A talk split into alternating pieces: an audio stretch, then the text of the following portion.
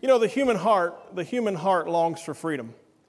And there's a, there is a drawing in us that, that hungers for freedom. Most of us associate freedom with happiness. And it's, it's not that we long to be free that's the problem, it's the roads that we take to find freedom.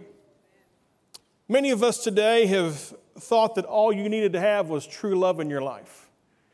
And you've, see, you've, you've searched and you have sought for that one person that can make you happy, only to find yourself heartbroken by the hands of wrong lovers in your journey.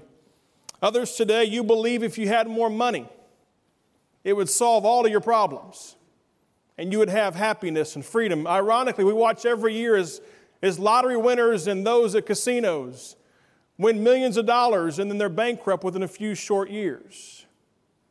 We watch it all the time, yet we still pursue after money. For some of you today, maybe your pursuit of freedom has, has challenged you to be career minded. And you have believed in your own heart that if you'll just have a better position than your office or maybe escalate through the company, you'll be happier. Only to find that the office at the top of the building has the loneliest view in the company. You see, today it's not that we long to be free, it's how we go about it. Because Jesus Christ is all about your freedom. Everything about God and His Word is designed to give us true freedom. In Luke chapter 15, there's a story, a parable that Jesus tells of a father that had two sons. As I looked at this, I thought this is a great story of freedom. In it, we see, of course, two different sons with two different takes on life. We see one father. Go real fast. Luke 15 11. A certain man had two sons. The younger of them said to his father, Father, give me the portion of goods that falls to me. So he divided them his livelihood. And not many days after, the younger son gathered all together. He journeyed to a far off country, and there he wasted his possessions with prodigal living. He spent all. There arose a severe famine in the land, and he began to be in want.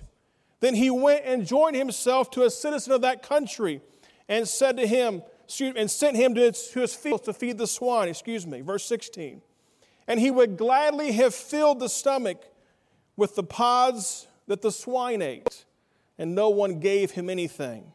Verse 17, but when he came to himself, he said, How many of my father's hired servants have bread enough and to spare, and I perish here with hunger? Remember, this is the same guy that said, Dad, give me my inheritance. I want to go live my life. He was trying to find freedom. Verse 18, I will arise, I will go to my father and say to him, Father, I have sinned against heaven and before you.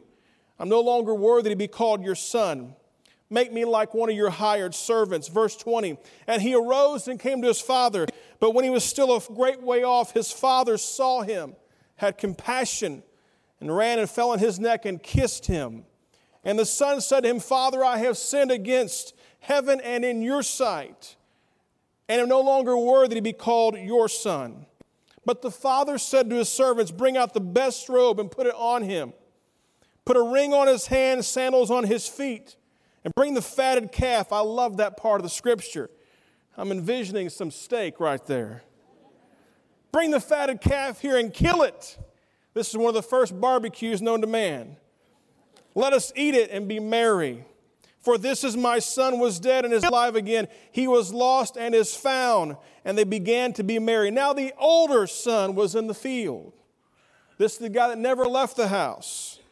And as he came and he drew near the house, he heard music and dancing. So he called to one of the servants and asked what these things meant. And he said to him, Your brother has come, and because he has received him safe and sound, your father has killed the fatted calf. But he, the elder brother, was angry and would not go in. Therefore his father came out and pleaded with him. He said to him, Father, Lo, these many years, watch these verses close. Lo, these many years I have been serving you. I've never transgressed your commandment at any time, and you, yet you never gave me a young goat that I might make merry with my friends. Verse 30 But as soon as this son of yours came, who has devoured your livelihood with harlots. You killed the fatted calf for him. Two brothers, two complete different takes in life, two different tracks of how to pursue after freedom. Yet neither one of these guys are truly free because they both had a wrong position and perception of their role with the Father. As I think about this, the first brother, the younger brother, he looked at freedom as a license to do whatever he wanted to do. We call that, of course, selfishness. In today's culture, we're constrained by rules and covenants and commitments. The idea of, of laws limit us. Marriage is too confining, expectations too unreasonable. Everything about us says, I want freedom. I want to make my own choices in my own life the way I want to do it. We even sing a song that says, I did it my way. Like the younger brother, our whole perspective of freedom is based on selfishness. Any idea today of being accountable is completely removed from us. Whether you're talking government or, or, or, local communities or families, the idea of accountability is simply beyond our awareness because everything says I can do what I want to do, and it doesn't matter how it affects you. As you look at the culture of greed in America, the greed culture that's risen up in the last 10 years has been, has been at the expense of other people. Because those at the top of the food chain didn't care what happened to somebody underneath them. The prodigal son did not care what happened. He just wanted what he wanted in life. I think about this. I think about Romans chapter 1, where the Bible says that professing to be wise, that men became as fools. Therefore, God gave them up. They, they wanted something, they wanted power, and God gave them up to uncleanness in the lust of their hearts, to dishonor their bodies among themselves, who exchanged the truth of God for the lie. There's only one way to freedom in your life today. That's through the power of truth founded in Jesus Christ. Nothing else will set you free. You see, the father had everything the younger brother needed, but he still wanted his freedom. This brother could have lived there. They were wealthy, had everything he ever wanted, but he wanted control. As I think about the brother, the younger brother, I think about the track today of selfishness. Many of you in this house, you are pursuing after freedom through selfish tracks. You believe in your heart that the way to live your life is your way. Your marriage is that way. Your parenting is that way. Your careers are that way. Everything about you says, I'm going to do it my way, no matter who it affects or how they feel about it. What about the second brother, the elder brother? Oh, by the way, I believe in the house today, both brothers are here in this room. There are those of you who live every day with the idea of, I'm going to do what I want to do, no matter the price. The problem is, at some point in time, the bills come due for the choices you make. You can't run up the tab in life and not have to pay the piper someday. It all comes down to paying the bill. The second brother, the elder brother, the, the, the, the righteous one, his view today of freedom was through his good behavior and the rights he had earned. We call this guy self righteous. You see, his position with his father was listen, I've done all these things right, and you never gave me nothing. I always like it in church culture when somebody introduces themselves to you on an issue based on how long they've been saved or how long they've been going to a church. I want you to process this. Do you think God, do you think God is swayed in his position on truth based on how long you've been going to a church? Some of you don't like that, do you? I don't think he cares at all. Imagine this go home to your wife tomorrow. Watch, in fact, tell me how it works for you. Uh, go home to your wife tomorrow and say, honey, I've been married to you for 37 years and I want this now. Introduce your expectation with, a, with your rank and file. And, and, and give me a full report on how it works for you. After, of course, the swelling goes down out of your eyeballs, let me know how it works for you. Imagine this God, I've been serving you for 39 years, and this is what you owe me. You see, the elder brother, he was as difficult as the younger brother because his view on God was based on his self righteousness. Younger brother, selfishness.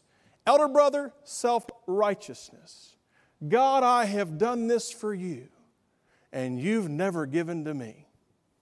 You see, these brothers, they both had one thing in common. They both forgot to love the Father for who He was. They both loved the Father for what the Father could do for them. Boy, I tell you, I think about this day again. I, I, I believe both camps are here this morning.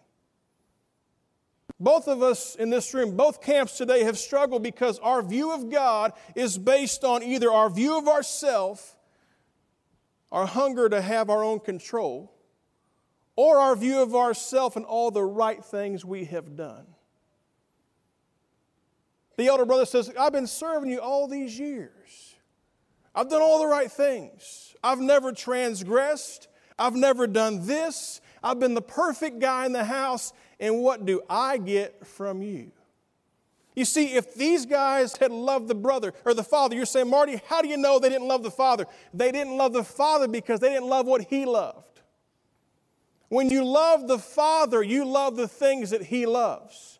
If you're a younger brother and you love him, you love the fact that he already loves you and cares about you, and you're willing to give up on your selfishness so he can love you even more. If you're an elder brother today and you love the father, you know he loves the younger brothers. And you're more concerned with who's at the house than what's going on inside the house. You see, the elder brother, he was fixated on the activities and forgot about the fact his younger brother had come home. All he cared about was, hey, what's the party about? And why didn't I get my party? Because I've always done the right things. Let me tell you today, God loves everybody here at an equal level. Whether you've been saved for 25 years or whether you're a staunch pagan today who doesn't even know if there is a God, God loves you and His love and His grace is available for your life this day. You can't go to God and say, But God, I've been perfect all my life. It doesn't work that way because it's not through our righteousness, but through the righteousness of Jesus Christ on Calvary. It's not our works, but His work on the cross that makes a difference before God Almighty. You say, Marty, there's just two tracks. Oh, I got a third one, by the way. A man called Abraham. Go to the book of Genesis 22 real fast. Genesis chapter 22. You see, the two brothers show us the track of selfishness and the track of self righteousness. But today, my heart wants to focus on the track that we see in the life of Abraham. Genesis 22, the very first book of the Bible, book of Genesis. How many here today, you every year try to read the Bible through at least once a year? Put your hand up high. How many here are an expert on the book of Genesis?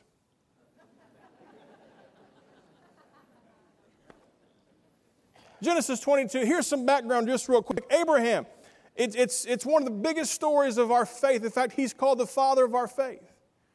Abraham was a man that God called. God had a position and purpose for. Abraham was called out by God because God wanted to bless him. God promised that through Abraham, all the nations of the earth would be what? Blessed. God had told Abraham, I'm going to give you a son of promise. And through this son, through his seed, all the earth shall be blessed. Then God asked Abraham to take the very promised child he gave him and return him back to God through the form of a sacrifice upon a mountain. You say, Marty, how does this connect to freedom? Well, I'm going to tell you in just a second. Again, all of us hunger for freedom in our life today. We do not want to be held down. Constraint is not our favorite topic to talk about. All of us want to know we have control. The problem is not our desire, the problem is the roads we take to get there.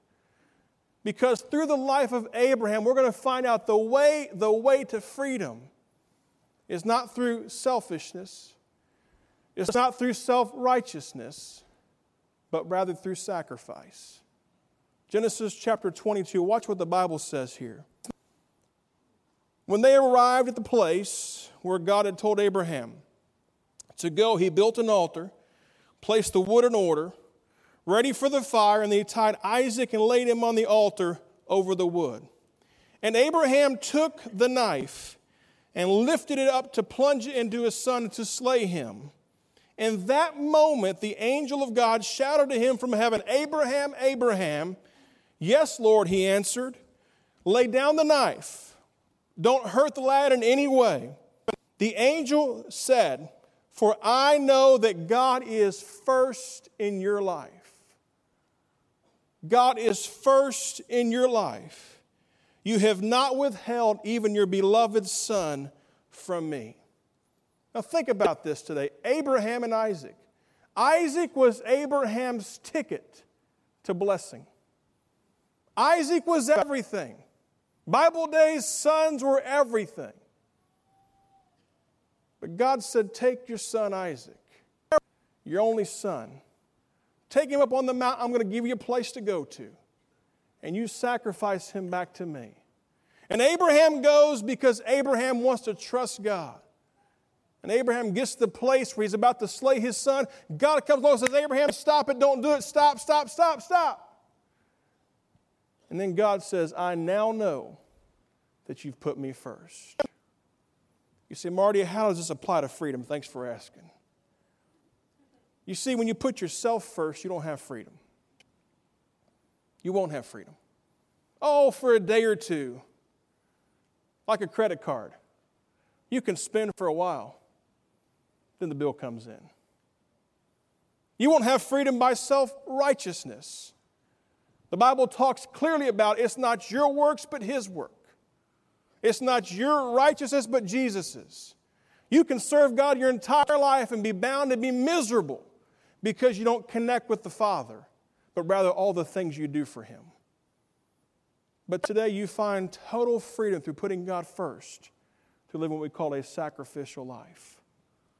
You see, when I think about Abraham's life today, his life for us is the track to live on when it comes to our freedoms in living. Everything about freedom. You watch the opening video talk about our nation being founded on godly principles. If you've ever been to D.C., you know that we are a Christian nation in our inception. And to ignore that is just, it's stupid, for lack of better terms. We are a God fearing founded country, and we have lost that in so many places. Freedom is founded in making Jesus Christ first in your life. In John chapter 8, Jesus said, You know the truth, and the truth will set you free. Then he said, Whom the Son has set free is truly free. You see, the prodigal son, it all came down one day. He was broke, he tried it his way, and it didn't work. The elder brother, he was frustrated because he was doing all the right things, but not getting what he wanted to get. Because his view of his father was what you can do for me based on how I do for you. That's not how God works. But Abraham, his position on God was, Father, I'll give you everything, including, including this son, my promise, all I have. You see, today for most of us, we're trying to find freedom in some area of our life, but we're doing it through selfishness or self righteousness. God, give me back control of my life. He'll give it to you. He'll give it to you. It won't work for you. Because at some point, the pig pen is the outcome of all selfishness. God, today I've done all these things for you. What are you going to do for me, God? God, I've been a Christian for 39 and a half, 0.27 years, one hour and 14 seconds. How can you not answer my prayer? I've never transgressed. And then you watch somebody come to Christ and the church celebrates a new, a new believer and you know heaven rejoices and you're going, oh, the life they've lived. I never did that. You know what? That's the beauty of grace. Grace just kind of covers all we've done. And when you stand before the mirror of grace, it doesn't matter what you've done. Because none of us are righteous by ourselves. What about the life of Abraham? Today, his life is freedom. If you go on and look at Abraham's life, God took him, God blessed him, God multiplied him, God used him, and because of Abraham, we have a redemption through Jesus Christ. But it all comes back to this point. When Abraham had to show God, I'm going to make you first in my life. Today, I want to ask you a question in this house. Today, in this house, there are younger brothers.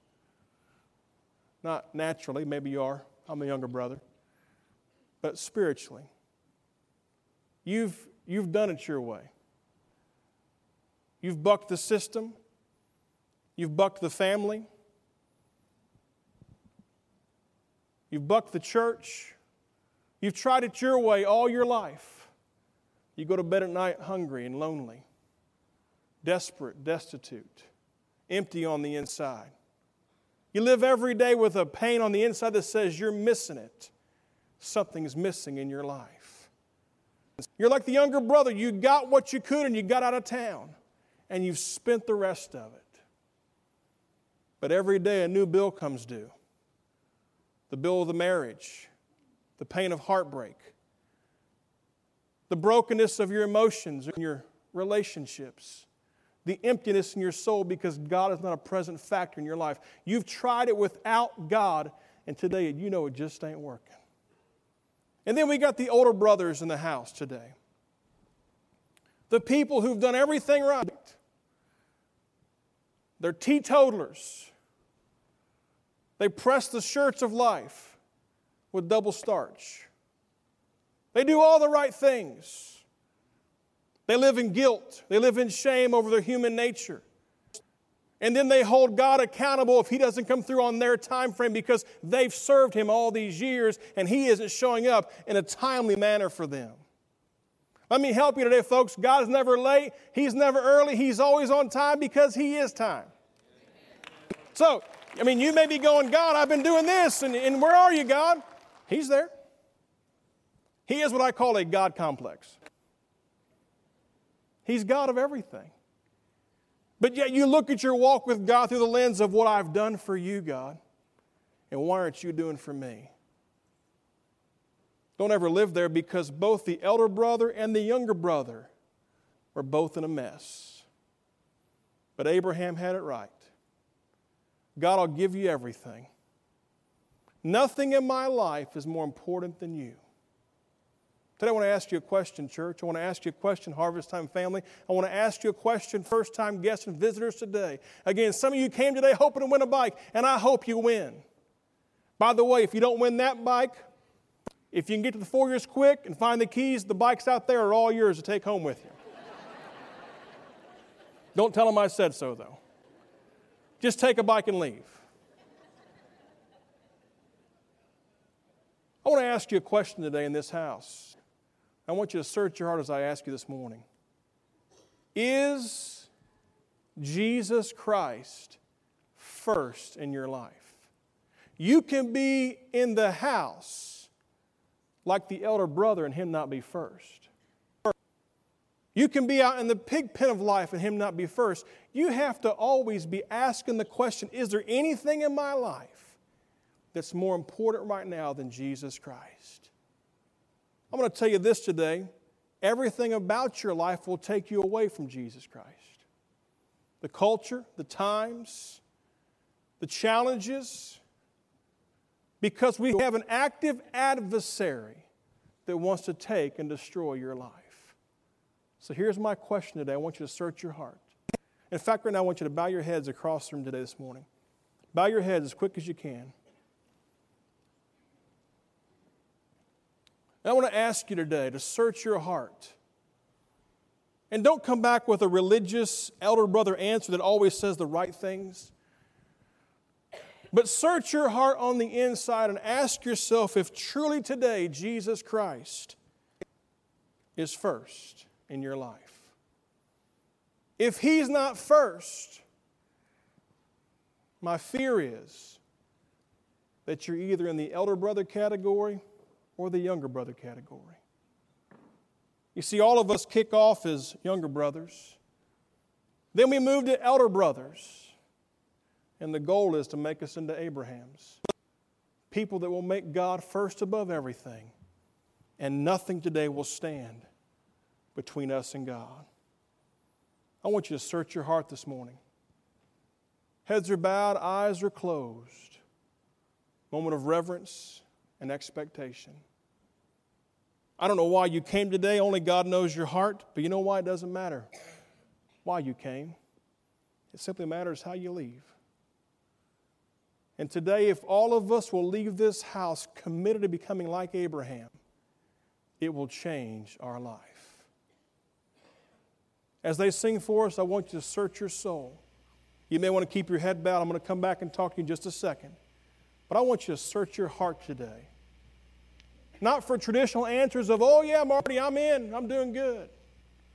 But to really ask yourself if Jesus Christ is truly first in your life.